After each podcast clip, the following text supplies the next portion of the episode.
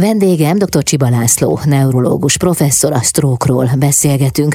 Aki még szerencsés esetben nem kapott sztrókot, nem volt soha érbetegsége, az mit tehet a megelőzésért? Nekem régi veszőparipám, ez a másik kudarcos esemény, Na. amikor még a korábbi szakmai kollégium elnökségem alatt próbáltam a korábbi, tehát nem a mostani minisztériumnál a következőt lobbizni, hogy ezeket a szűrővizsgálatokat hozzá lehetne kötni a jogosítvány meghosszabbításához.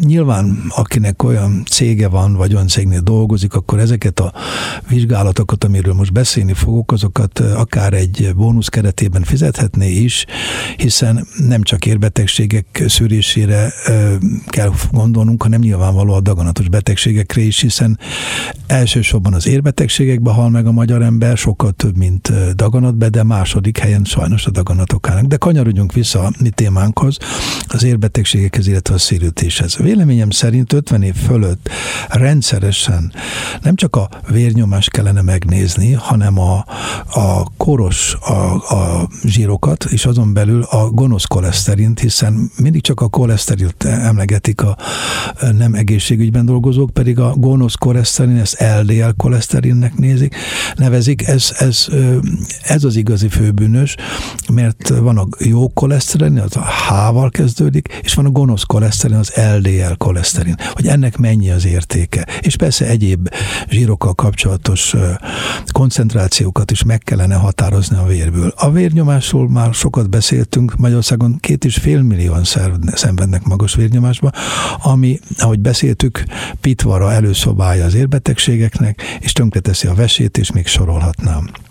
Tehát a zsírpanel mellett nyilván a, a, a vércukrot, a vércukor, ö, illetve a hemoglobinnak egy speciális formáját érdemes teszteltetni. Ezek nem nagyon drága vizsgálatok, és csatlakozva ezekhez a kérdésekhez a vesefunkciót is, vagy ezekhez a feladatokhoz a vesefunkciót is. Én nagyon javasolnám a nyaki erek szűrővizsgálatát, egy EKG mellett. Az EKG azokat a ritmuszavarokat segít detektálni, amelyek, amelyek vagy egy infarkt, szívinfarktus, vagy egy agyinfarktusnak a előszobái lehetnek.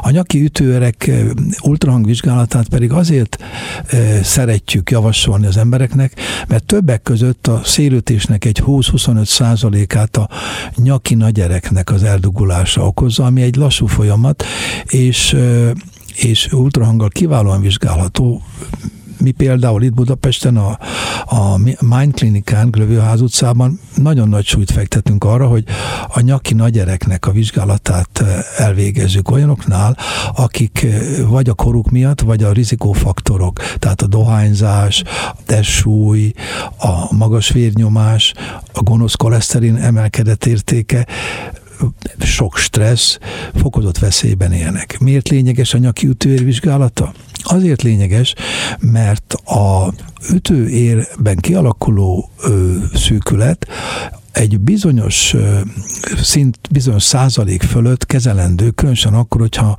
még csak enyhe tüneteket okozott, vagy csak átmeneti tüneteket okozott, és ekkor biztosan jobb, mint a gyógyszeres kezelés, hogyha azt az eret megoperálják, vagy megtágítják.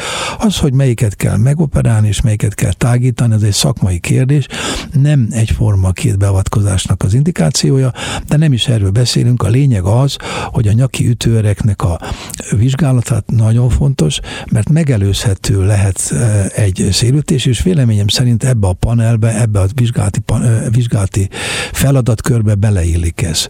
Összefoglalva, vérnyomás, vércukor, vérzsírok, EKG és a nyaki ütőrek ultrahangvizsgálata. És mi a helyzet akkor, hogyha valakinek már volt sztrókja, akkor például érvényes lehet-e egy ilyen vizsgálat? Tehát lehet-e jelentősége, hogy esetleg ne alakuljon ki újra? ha már valakinek volt egy enyhe szélütése, vagy közepesen súlyos szélütése, sajnos nincs védve attól, hogy egy újabb lesz. De nagy az esély? Hát az első évben különösen nagy, az első hónapban még nagyobb, és egy év elteltével kb. 8-9 százalék. Tehát nem elhanyagolandó egy cseppet se. Ahogy említettem, az átmeneti tünetek esetén minden harmadik átmeneti tünetes beteg súlyos trókot fog szenvedni százból egy hónapon belül. Tehát a második szélütés vagy ilyen átmeneti esemény megelőzésénél még nagyobb súlyt kell fektetni a vérnyomásra. Itt nem elegendő, hogy egyszer megmérem, itt biztos, hogy egy 24 óráig tartó úgynevezett ABPM, tehát fél óránként felpumpálja a kart, mert ennek alapján lehet megmondani, hogy elsősorban a nappal, vagy az éjszakát kell kezelni, az éjszakai értékeket, és ha igen, akkor milyen szerekkel, van amelyik, van amelyik befolyásolja például a gondolkozás egy kicsit lassítja, akkor nyilván egy másik típusú gyógyszert kell venni, és még sorolhatnám a sok vérnyomás csökkentő közül, hogy melyik az, ami az adott betegben optimális. Ez az egyik. A másik az úgynevezett vérhígítók szedése. Itt az ára és bére oszlik a társaság, aki már szélütés szenvedett. Azok, akiknél szívbetegség van, méghozzá ritmuszavar, azoknál általában kevés a vérlemezke gátló aspirin vagy klopidogrél adása, hanem erősebb szerekre van szükség. Ezek a szerek úgynevezett alvadás gátlók. Valahogy úgy lehet elképzelni az egészet, mint egy a, véralvadá, a vérlemezke gátló, mint mondjuk egy motor, egy segédmotor, a, a vér alvadás gátlók, például a varfarin, hogy néhány példát mondjak, vagy kémiai anyagot mondok csak, dabigatrán, és így tovább, tehát nem gyógyszernevet. Ezek pedig mint egy komolyabb motor, mint egy 500 vagy 1000 köpcentis Honda motor. Tehát hatásban is, természetesen mellékhatásban is, hiszen minden, amelyik vérhígító, az a vérzés veszéllyel jár. Tehát az, hogy most melyiket szedjem, ez nem a beteg feladata, ez az orvosnak a feladata. Ha a szíve is egyidejűleg beteg, akkor biztos, hogy az erősebbet kell választani, ha a szív kimutatható betegségben nem szenved, akkor elég a segédmotor.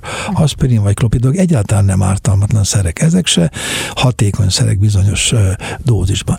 Utána drasztikusan meg kell fogni a gonosz koleszterint, az LDL koleszterint, itt vannak bizonyos célértékek, és hogyha ezek a célértékeket sima gyógyszerrel nem tudom elérni, akkor kombinált szereket kell alkalmazni. Itt még szigorúbban kell venni a az LDL értéket véleményem szerint a első szrokot szenvedetteknél legalább három-hat havonta meg kellene nézni azt, hogy hogy alakul a, a gonosz koleszterin, és ha szükséges, ahogy említettem, kombinálni a kezelési módokat, és végül, de nem utoljára, itt is nagy szerepe van a naki ütőér ultrahangvizsgálatának, amely ugye fájdalmatlan, nem invazív, nem kell röntgensugártól férni.